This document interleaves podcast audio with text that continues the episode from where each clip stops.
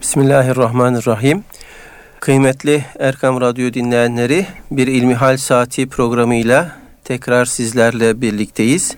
Yüce Rabbimizin selamı, rahmeti ve bereketi hepimizin üzerine olsun inşallah. Değerli dinleyenlerimiz malumunuz olduğu üzere Ramazan ayına çok çok yaklaşmış bulunuyoruz. Pek muhterem hocam Doktor Ahmet Hamdi Yıldırım'dan bu programda Ramazan ayından, oruçtan, Kur'an-ı Kerim'den ve yardımlaşmadan bahsetmesini öncelikle isteyeceğiz. Buyurun hocam. Elhamdülillahi Rabbil Alemin ve salatu ve selamu ala Resulina Muhammedin ve ala alihi ve sahbihi ecmain. Allahümme barik lana fi Recep ve Şaban ve bellighna Ramazan. Ya Rabbi Recep ve Şaban ayını bizler için bereketli kıl ve bizi Ramazan-ı Şerif ayına erdir, ulaştır. Hakikaten Ramazan-ı Şerif ayına günler kaldı.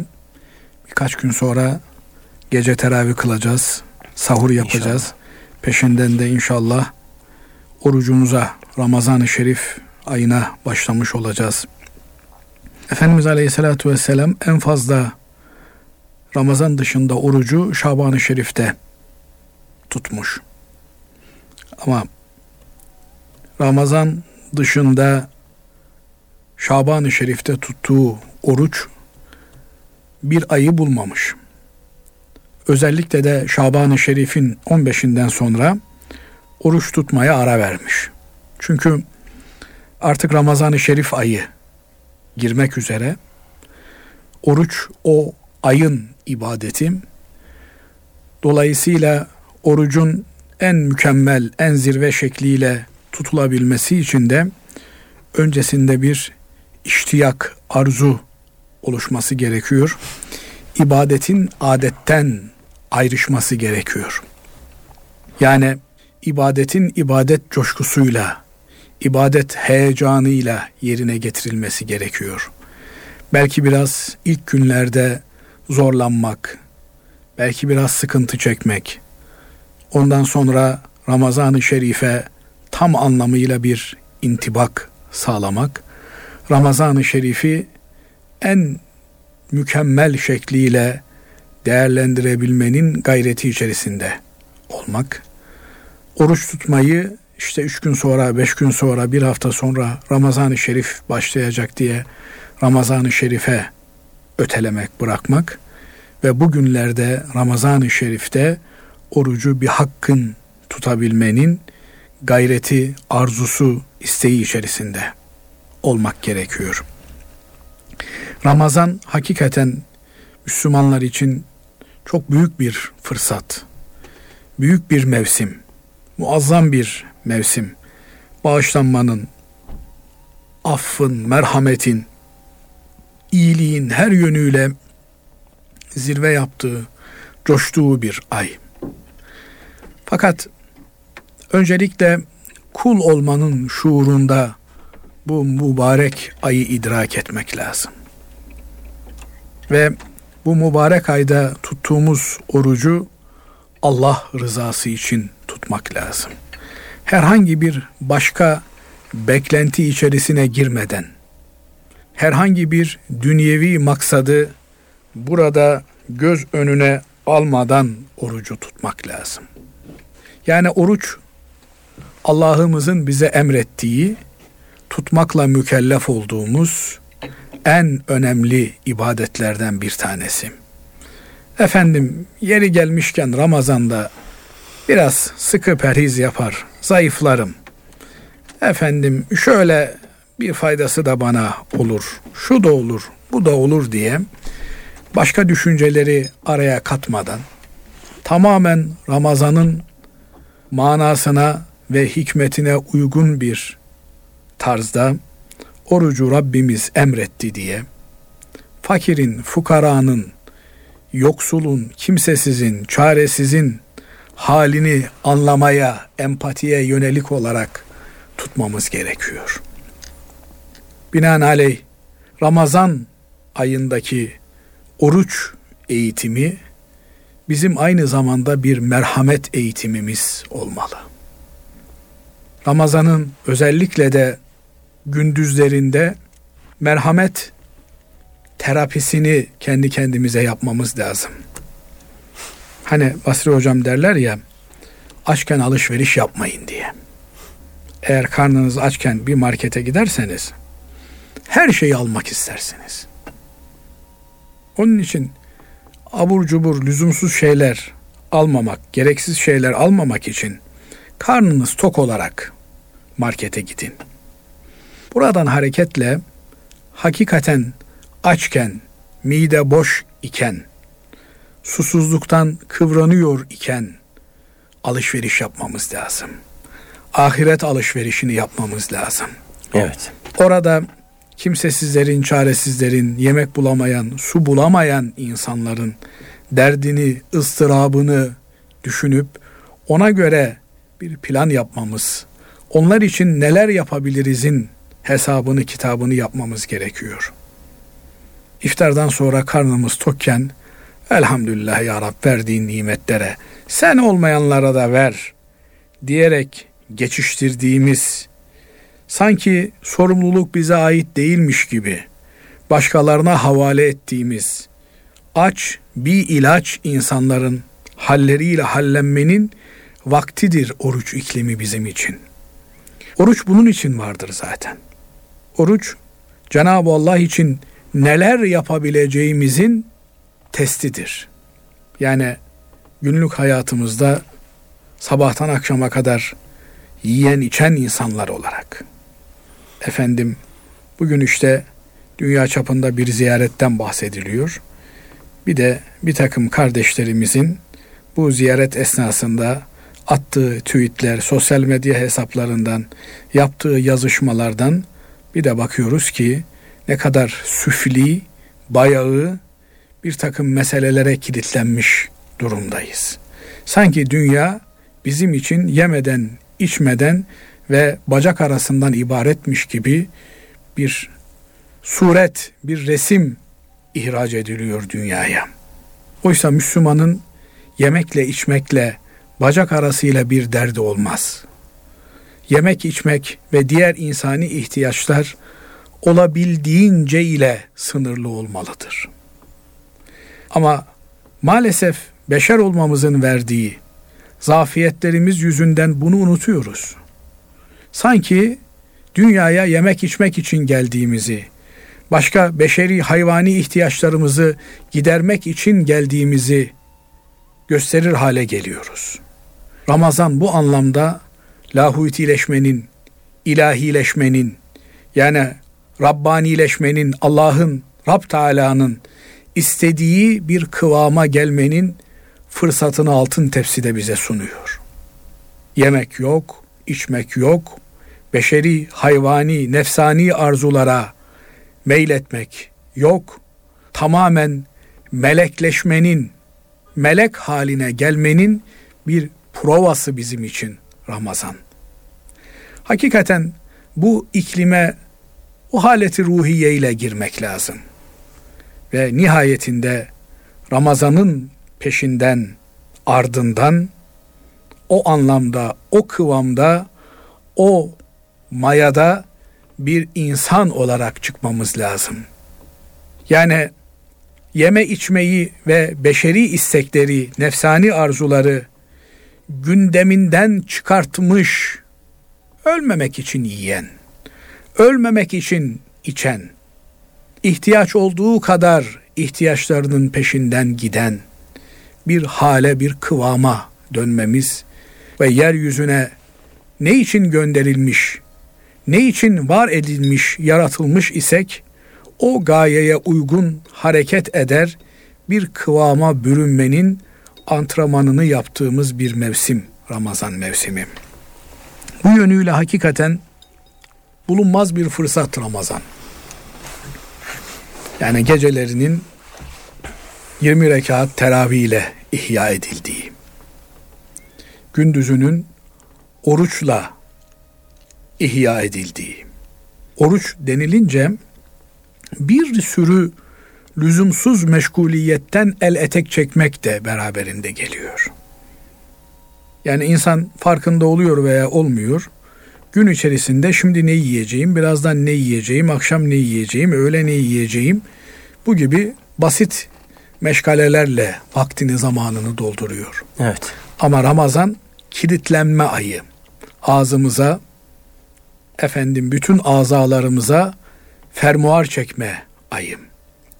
Bu sadece maddi olarak yeme içmenin ötesine geçtiğinde manevi olarak da başkalarının etini efendim ırzını, namusunu, haysiyetini, şerefini yemekten vazgeçebildiğimiz zaman hakiki anlamda oruç olarak karşımıza çıkıyor.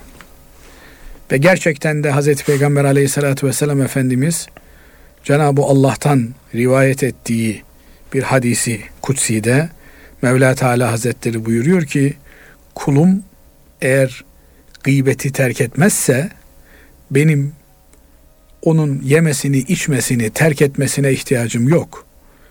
Gıybeti yalan yere şahitliği, gerçek dışı konuşmaları, başkalarının ırzına, namusuna, şerefine, haysiyetine tasallutu terk etmedikçe, dili sadece maddi anlamda yemeden içmeden alıkoymak değil, manevi anlamda da başkalarının etini, kanını yemeden, içmeden tutabiliyor muyuz? Milletin başkalarının gıybetini, dedikodusunu efendim yapmaktan kendimizi alakoyabiliyor muyuz? Ramazan o zaman hakiki anlamda bizlere gelmiş, hakiki anlamda bizleri eritmiş ve de faydasını tam olarak vermiş olur. Bu yönüyle hakikaten Ramazan'ı birbirimize nasihatla geçirmemiz, yardım ederek geçirmemiz lazım. Cenab-ı Allah insanı öyle bir fıtratta yaratmış ki eğer siz onu hayırla meşgul etmezseniz o zaman şeytan insanı alır, şer ile meşgul eder. Lüzumsuz şeylerle meşgul eder.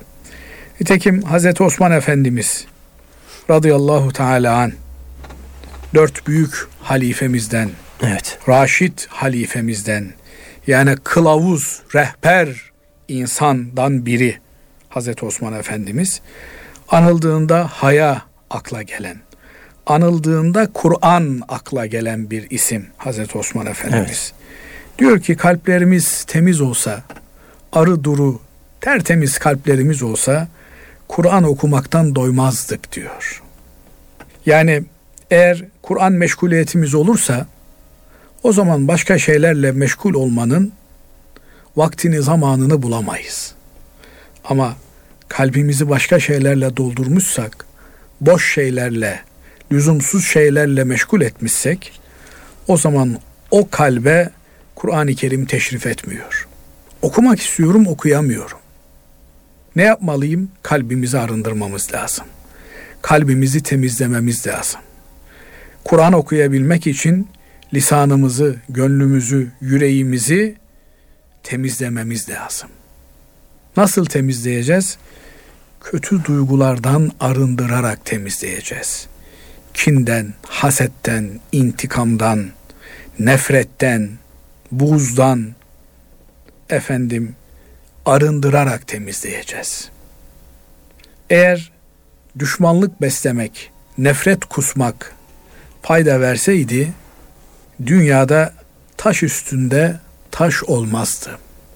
Ama her şey kendi mecrasında Cenab-ı Rabbul Alemin'in takdir ettiği şekilde akıp gidiyor. Binaenaleyh nefret, intikam, kin duygularıyla dolu olan bir kimse sadece ve sadece kendisini yıpratıyor. Kendisini mahvediyor, yok ediyor. Bu yüzden Ramazan'ın biz Müslümanlara yapacağı en büyük hayırlardan bir tanesi de eğer muvaffak olabilir, becerebilirsek bu ayda nasıl yeme içme noktasında bir detoks oluyoruz, bir arınma meydana geliyor. Midemiz işte günde 20 saat oruç tutmakla dinleniyor ise aynı şekilde bütün azalarımıza, gözümüze, kulağımıza, dilimize ve de en önemlisi kalbimize böyle bir arınma, teskiye, içindeki zehirleri dışarıya akıtma fırsatı vermeliyiz. Şöyle bir dönüp kalbimize bakmalıyız. Kim var benim dünyada sevmediğim, nefret ettiğim, görmek istemediğim, konuşmak istemediğim bir kimse diye.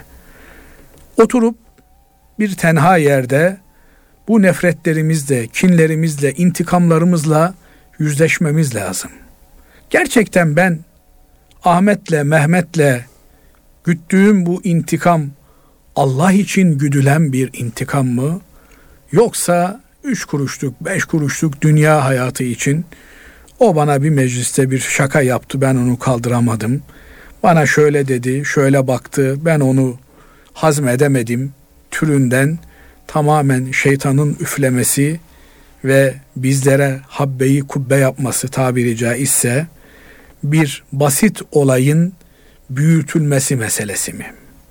Her ne olursa olsun eğer oturup teker teker bu dosyalarımızı tasfiye edemiyor isek çünkü bu vicdan mahkemelerinin kadısı da, hakimi de, yargıcı da, efendim savcısı da, avukatı da biziz.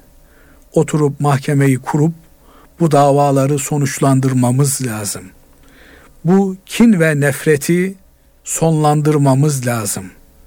Yeryüzünde hiçbir Allah'ın yarattığı mahluka karşı içimizde bir nefretin, kinin, hasedin, kötü duygunun barınmaması lazım. Yunus'un güzel bir ifadesi var. Sevelim, sevilelim, dünya kimseye kalmaz. Yaradandan ötürü yaratıldığı her şeye karşı muhabbet beslemek boynumuzun borcu. Eğer Allah'ımıza karşı bir isyan varsa ona kızmak Allah'a muhabbetin gereği. Bir günah varsa o günaha karşı tepki koymak Allah'a olan sevgimizin bir tezahürü. Ama aciz şeytanın buyruklarını yerine getirmeye kendisini adamış zavallı, çaresiz bir insana kızmak onu kuyuya atmaktan başka bir fayda getirmiyor. Aksine kuyuya düşmüş olanı, batağa batmış olanı el uzatıp oradan çıkartmamız lazım.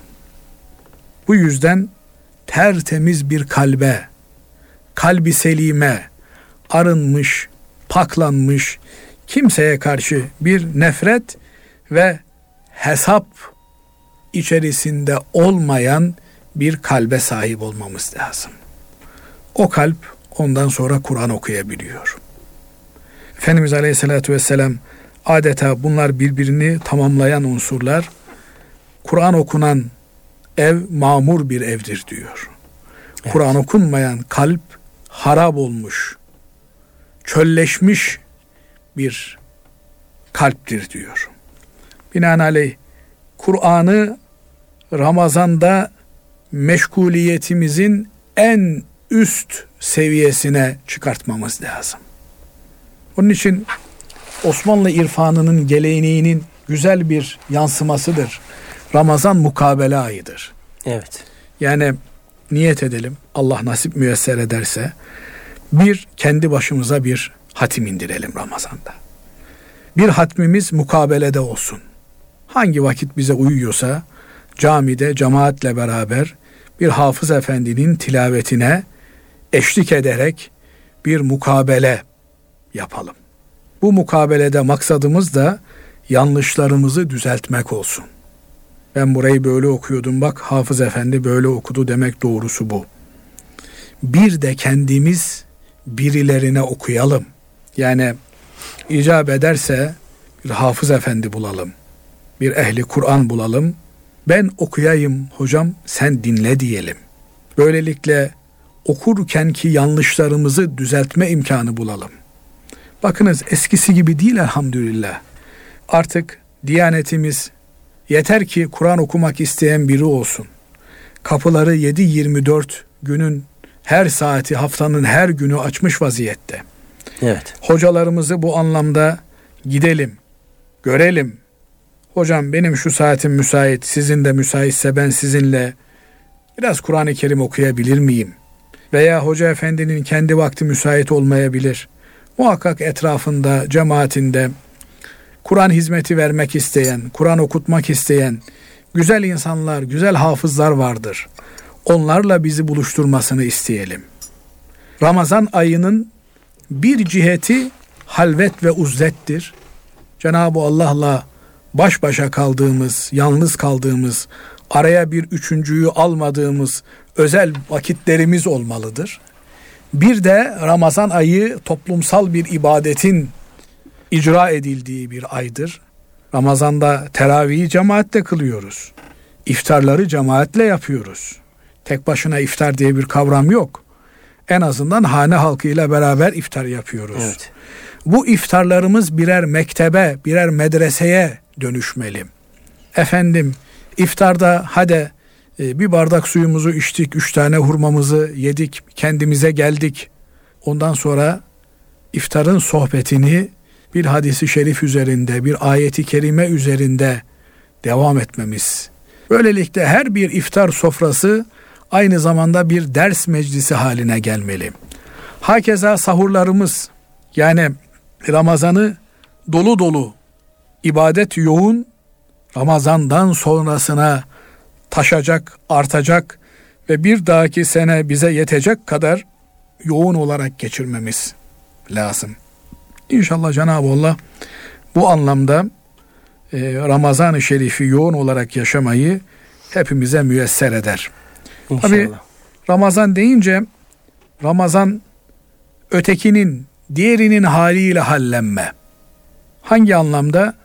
Varlıklı olanın varlığı olmayan kimselerin sıkıntılarını hissetmesine de bir vesile. Onun için özellikle de ikindiden sonra oturup hayır projeleri çizmemiz lazım. Yani acaba dünyanın herhangi bir tarafında su nimetinden mahrum olan insanlar, Müslümanlar var mı? Onlara yönelik ben ne yapabilirim? Acaba ben işte iftar saatine kadar oruçlu olduğum için yiyemiyorum, içemiyorum ama iftarda da yiyecek, içecek bulamayan insanlar var mı? Onlara nasıl ulaşabilirim? Nasıl yardım edebilirim? Onlara ulaşanlara ben nasıl bir destek olabilirim diye düşünmeliyim. Hani şöyle bir şeyden bahsederler Basri hocam. Adamın bir tanesi çok zenginmiş. Evet. Bir gün denizde geminin içerisinde giderken büyük bir fırtına çıkmış. Yani gemi parçalanmak üzere ölümle burun buruna gelmiş. Başlamış hemen ya Rabbi demiş şu tehlikeden felaketten bir kurtulayım. İşte bir milyar dolarımı şuraya vereceğim, şöyle yapacağım, böyle yapacağım diye bütün mal varlığını taksim edecek şekilde vaatlerde bulunmuş. Cenab-ı Allah imdad edip gemi karaya yanaşınca, karaya çıkınca adam kurtarmış, şöyle kendine gelmiş, birden verdiği sözler aklına gelmiş. Evet. Sonra dönmüş demiş ki Allah Allah demiş ya. İnsan korkudan ne dediğini bilmiyor ki demiş. Yani ben çok korktum. Korkudan ne dediğimi bilmediğim için bütün bu vaatlerde bulundum. Evet. Bunu yapmamak lazım. Cenab-ı Allah bugün kurtaran Cenab-ı Allah yarın kurtarmaz. Kaldı ki biz yaptığımız hayır ve hasanatı öncelikle ona muhtaç olduğumuz için yapmalıyız. Evet. Cenab-ı Allah adili mutlaktır. Şöyle zannetmeyelim. Ben bir fakire 10 lira, 100 lira, 1000 lira, 1 milyon lira verdim. Onun işini gördüm. Oh, yatsın kalksın bana dua etsin. Hayır. Evet, fakirin belki öyle düşünmesi lazım. Ama biz veren olarak elhamdülillah Rabbim bana verebilme nimetini verdi. Bu hazzı, bu mutluluğu tattırdı. Bunun da oluşabilmesi için önceleri belki zorla vermek lazım. Nefis istemeyecek. Ya 3 lira versen yeter. Zaten açlıktan nefesi kokuyor. Niye çok para veriyorsun? Ama bir müddet sonra bunun hazzını, bunun tadını, bunun geri dönüşümünü yaşadıktan sonra. Çünkü Cenab-ı Allah adili mutlak 3 veriyorsan evet. 30 veriyor yerine. Evet. 3 veriyorsan 300 veriyor. Karşılıksız veriyor. Biz bizden çıktığını zannediyoruz ama o çıkanın bize geri neler getirdiğini bazen göremeyebiliyoruz. Bir müddet sonra bakıyorsunuz ki o vermek bir mutluluk haline geliyor. Tat veriyor, lezzet veriyor. Böylelikle de Cenab-ı Allah verene verdiği kimseden daha fazla verdiğinin mükafatını peşinen yaşatıyor. Dolayısıyla verenden olabilmek, verenlerden olabilmek çok önemli. Ramazan ayı da bunun bir antrenmanını yapma fırsatı bize veriyor. Rabbimiz inşallah bu noktada bizleri muvaffak eder. Amin. Allah razı olsun. Değerli hocam, oruç tutmakla kimler yükümlüdür ve orucu bozan genel haller hangileridir? Evet. Cenab-ı Allah her Müslümana oruç tutmayı farz kılmıştır. Nitekim ayet-i kerime Kütübe aleykumus siyamu kema kütübe alellezine min kablikum. Oruç sizden öncekilere yazıldığı, farz kılındığı gibi size de farz kılınmıştır buyuruyor. Fakat elbette bütün ibadetlerde olduğu gibi ibadetin farz olabilmesi için kişinin, Müslümanın mükellef olması gerekir. Ne demek mükellef? Yani sorumluluk yüklenebilecek bir durumda muhatap pozisyonunda olması gerekir. Bunun da Müslüman olan bir kimse için ilk şartı akıl sahibi olmasıdır.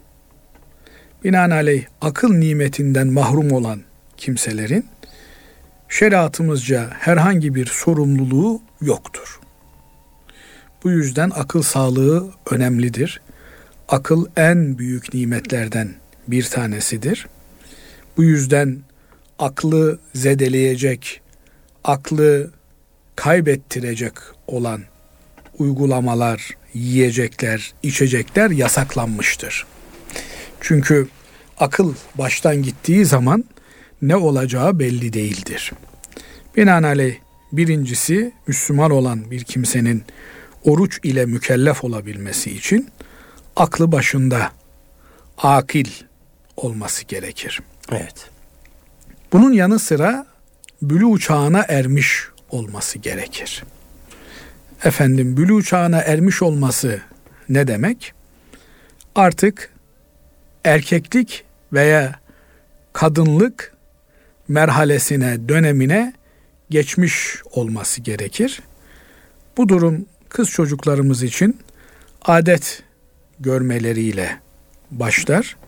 Erkek çocuklarımız için de işte kadını erkeği tam anlamıyla ayırt edebilmeleriyle başlar. Bu da gece uykusunda rüyalanmak yoluyla olabilir. Buna ihtilam diyoruz. Veya belli bir yaşa eğer böyle bir rüyalanma ihtilam olmamışsa belli bir yaş seviyesine gelmekle artık bülü çağına ermiş kabul edilir. Bu da kız çocuklarında biraz daha erken olmakta. 15-16 yaşında en geç. Erkeklerde ise 16-10 yaşın 17 yaşında en geç bülü çağına erme dediğimiz hadise başlamaktadır. Dolayısıyla akli melekeleri yerinde olan, akıl sağlığı yerinde olan bir kimse bülü çağına da ermiş ise oruç tutmakla mükelleftir. Artık oruç tutmasının önünde hiçbir engel söz konusu değildir. Sadece bayanların özel halleri, adet günleri veya lohusalık dönemleri bu dönemlerde oruç tutmaları caiz değildir. Tutamadıkları oruçları daha sonra kaza ederler. Fakat her ne kadar çocuklara oruç farz değil ise de oruca alışmaları için eğer küçük yaşlarda iseler Ramazan bilincinin yerleşmesi, Ramazan atmosferinin zihin dünyalarında canlanması için Eskilerimizin güzel ifadeleri var. Tekne orucu dedikleri işte sabahtan öğleye kadar veya ikindiden akşama kadar oruç tutturulması. Böylelikle bir oruç atmosferine girmeleri. Evet. Orucun manevi hazzına yanaşmaları, yaklaşmaları istenir. Eğer 11-12 yaşındaysa bir çocuk oruç tutabilecek kıvamda ise elbette zorlamadan efendim oruçtan nefret ettirmeden güzel şeylerle oruç tutmalarını teşvik etmek lazım. Ne bileyim akşam istedikleri yemeğin pişirilmesi, ekstra bir e, ilavenin yapılması, bir tatlı isterler veya bir başka sevdikleri bir şey olur. Onun iftarda bulundurulması türünden şeylerle çocuklarımızın olabildiğince erken dönemde Ramazan ayının orucuyla tanıştırılmaları, buluşturulmaları gerekir. Belki binada etrafımızdaki komşularla beraber oruç tutma günleri düzenlenebilir. Yani şöyle e, söyleyeyim. 5-10 e, dairelik bir apartman düşünün. Apartmandan bir tane e, hamiyet sahibi kimse apartmanın 10 yaşında 11 yaşındaki çocuklarına özel iftar veriyor. İşte diyor ki önümüzdeki perşembe ben bizim apartmanın gençlerine iftar vereceğim. 11 yaşında, 12 yaşında, 13 yaşındaki çocuklarına iftar vereceğim. Sadece onlar, onlar o iftarda kendilerinin özel olduklarını, oruç tuttukları için böyle bir ikrama kavuştuklarını hissedebilsinler. Dolayısıyla orucu Müslüman, aklı başında bülü çağına ermiş olan herkesin tutması gerekir. Tabi bununla beraber oruç tutabilecek kudrete sahip olması gerekir. Müslüman aklı başında ama ağır bir şeker hastası. Oruç tutamıyor. Efendim böbrek yetmezliği var. Oruç tutamıyor. Ciddi sağlık sorunları söz konusu. Oruç tutamıyor. Bu kimselerde oruç tutamamanın ezikliği elbette söz konusudur. Ama yeme içme dışında onlar da kendilerini oruçlu olarak hissetmeleri gerekiyor. Evet oruç tutamadığı için fidyesini verecek. Bir fakire bir günlük sabah akşam doyacak kadar bir meblağ parayı fidye olarak oruç tutamamanın bedeli olarak verecek. Fakat Allah'ın bu imtihanından dolayı da kendisini oruçsuz bir Müslüman olarak da görmeyecek. Evet. Efendim normalde eğer günde üç öğün yemesi onu kurtarıyorsa beş öğün yapmayacak. Yani kendini evet. bir yönüyle sınırlandıracak. Böylelikle bir oruç atmosferini, iklimini, sağlığını tehlikeye atmayacak şekilde yaşayacak. Fakat illa da ben oruç tutacağım diye bir kimsenin sağlığını tehlikeye atacak derecede kendisini aç ve susuz bırakması da doğru değil. Diğer taraftan bazı kimseler çok ağır işlerde çalışıyor olabilirler. Hakikaten bu işleri oruçla yapmak imkansız olabilir. Bu kimseler Ramazan ayı süresinde izin alacaklar. Yani oruçtan taviz vermeyecekler, işlerinden taviz verecekler. Herkes efendim yazın e, Antalya'da denize girmek için izin alırken bu kardeşlerimiz Ramazan ayında sağlıklı bir oruç tutabilmek için izin alacaklar ve oruçlarını sağlıklı bir şekilde tutmaya gayret edecekler. Bunun evet. haricinde yani eğer bir kimse Müslümansa, akıl sağlığı yerindeyse, bülü çağına ermişse, bulunduğu yerde mukim ise, bir sağlık sorunu bulunmuyor ise, kadın olup adet veya lahusalık gibi bir arizi durum söz konusu değilse, orucunu tutacak. Efendim çok önemli bir imtihanım var yarın. O imtihanımda dikkatim dağılır. Hayati bir imtihan. Bütün geleceğim buna bağlı. Oruç tutmasam olur mu? Olmaz. Yani geleceğin dediğin şey gelecek mi gelmeyecek mi belli değil. Öyle nice gelecekler vardı ama bir türlü gelmediler, gelemediler.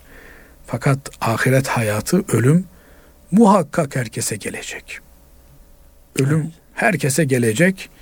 Ölümün gelmediği kimse yok. Hatta ölüme bile ölüm gelecek. Dolayısıyla asıl gelecek ölümle beraber gelecek olandır. Oraya yönelik çalışmak, gayret etmek hepimizin boynunun borcudur.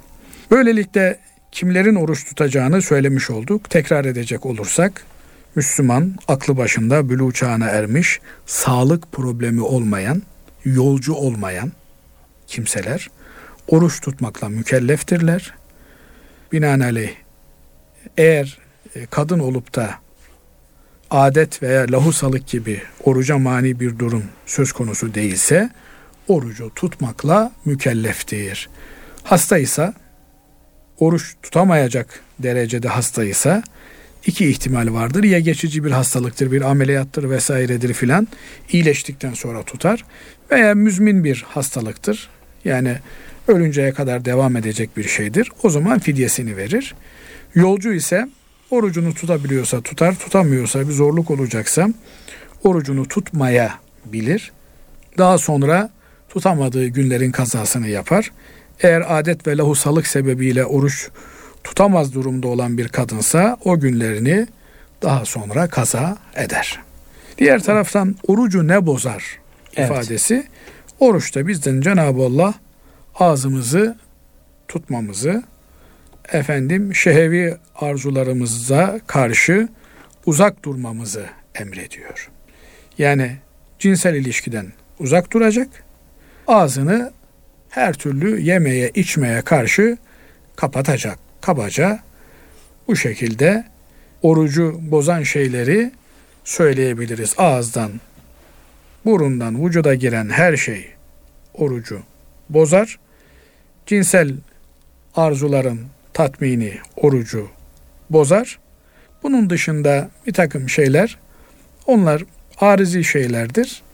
Onlar da ilgilisi kimseler tarafından öğrenilir, sorulur evet. ve buna göre sağlıklı bir oruç tutmaya çalışılır inşallah. Evet. Değerli hocam bir sorumuz var. Peygamber Efendimiz aleyhissalatu vesselam orucunu ne ile açardı? Hurma mı yoksa zeytin mi? Efendimiz Aleyhisselatü Vesselam'ın orucunu nasıl açtığına dair rivayetlere baktığımızda Efendimiz Aleyhisselatü Vesselam'ın yaş hurma ile orucunu açtığını görüyoruz.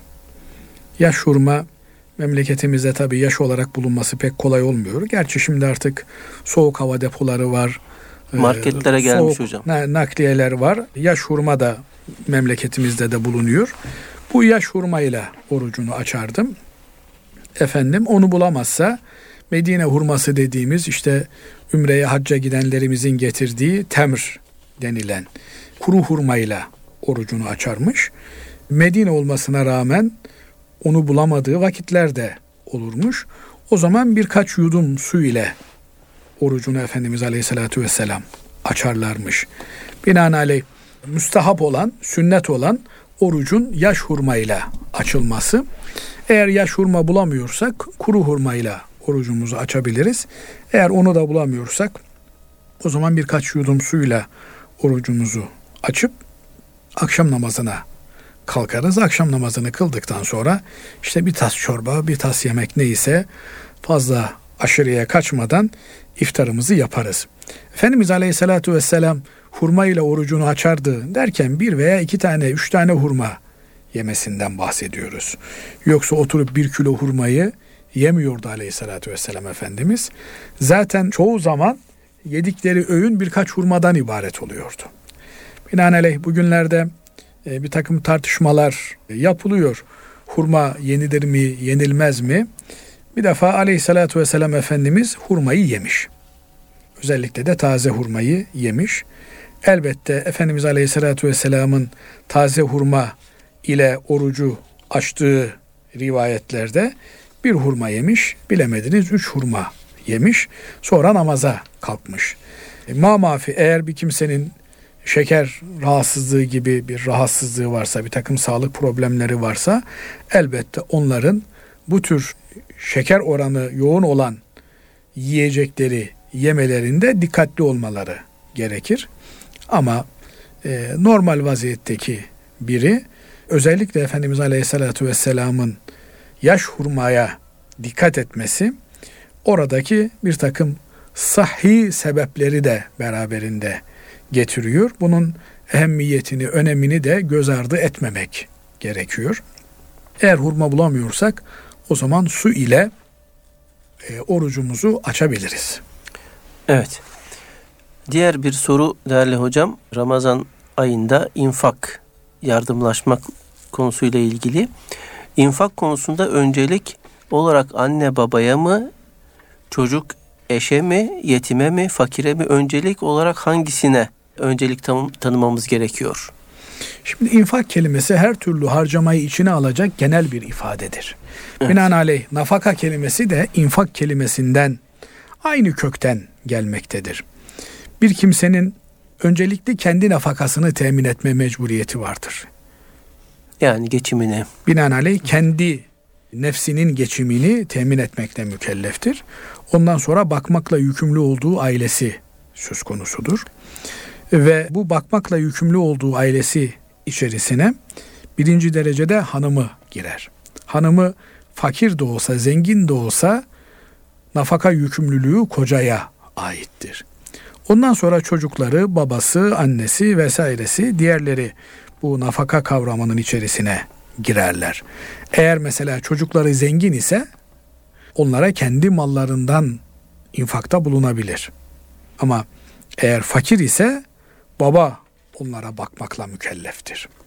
Diğer taraftan baba yani babanın babası zengin ise çocuğun ona bakma mükellefiyeti yoktur. Ama eğer fakir, yoksul ise o zaman hali vakti yerinde olan çocuk babasına bakmakla mükelleftir. Binaenaleyh nafaka kavramı merkezden dışarıya doğru açılan bir kavramdır. E, merkezde kişinin kendisi bulunmaktadır. Kendisine harcaması birinci derecede gerekir. Sonra hanımına, çocuklarına, babasına ve bu şekilde etrafa doğru nafaka yükümlülüğü bağlamında bir dağılım söz konusudur. Kişinin en hayırlı sadakası çoluğuna çocuğuna nafakası üzerine vacip olan kimselere verdiği sadakadır. Binaenaleyh bir kimse ibadet niyetiyle çoluğuna çocuğuna nafaka kazanmak için çalışırsa bu da bir ibadet yerine geçer ve çoluğuna çocuğuna verdiği nafakada bir sadaka yerine elbette geçer. Fakat genelde sadaka ifadesi başkalarına bakım yükümlülüğü bize ait olmayan kimselere yaptığımız yardımlar için günümüzde memleketimizde kullanılır hale gelmiştir. Burada da e, sadakayı vereceğimiz veya zekatımızı vereceğimiz en değerli, en üstün, en faziletli yer bizimle irtibatı güçlü olan kimselerdir. Mesela bir kimse hem fakir hem de akrabamız ise akrabalık derecesinin yakınlığına göre ona öncelik tanımamız gerekir. Söz konusu mesela bir kimse hem fakir hem de amcamın oğlu ise öncelikli olarak zekatımda, sadakamda onu gözetmem gerekir. Efendim bir kimse hem fakir hem de komşum ise hem fakirlik hukuku hem de komşuluk hukuku burada söz konusu olacağı için onu gözetmem daha faziletli olmuş olur. Diğer taraftan bu tür zekatlarda, sadakalarda serveti kazandığım yerin fakirini, fukarasını da öncelikli olarak gözetmem gerekir. Söz konusu eğer dükkanım, iş yerim vesairem Ümraniye mıntıkasında ise Ümraniye fakirlerini öncelikli olarak gözetmem lazım gelir. Fakat eğer bir yerde fakirlik artı başka önemli bir e, şeriatımızın değer verdiği bir mesele de gündemde ise mesela Afrika'da hem fakirlik var hem de fakirlikten dolayı insanların din değiştirmesi gibi bir tehlike var. O zaman ben zekatımla, sadakalarımla oradaki Müslümanları koruyup gözetirsem, onların hem fakir olmaları sebebiyle ihtiyaçlarını gidermiş hem de Müslümandan yardım görmeleri sebebiyle Müslümanlıklarını güçlendirmiş olursam o da ayrı bir fazilet olmuş olur. Efendim bir yerde fakirlik açlık noktasına gelmiş. Yani evet Ümraniye'de de fakirlik var ama insanlar elhamdülillah açlıktan ölmüyorlar. Evet. Böyle bir yerde değil de açlıkla mücadelenin olduğu bir yere zekatımı, sadakamı gönderebilir miyim? Gönderebilirim. Fakat eğer şartlar eşitse mutlak surette en yanı başımdan, merkezden çevreye göre açılarak bu dengeyi götürmeye gayret etmeliyim. Diğer taraftan tabii eğer e, hem fakir hem de ümmeti Muhammed'in derdine derman olabilecek efendim ilim talebeleri söz konusu ise onlara da öncelik tanınabilir. Çünkü söz gelimi işte filan fakire verdiğimde sadece o fakiri belki kurtarmış olabileceğiz.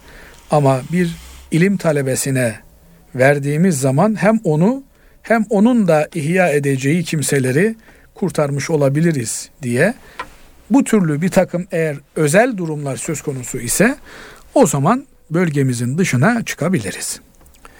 Evet. Teşekkür ederiz değerli hocam. Allah razı olsun.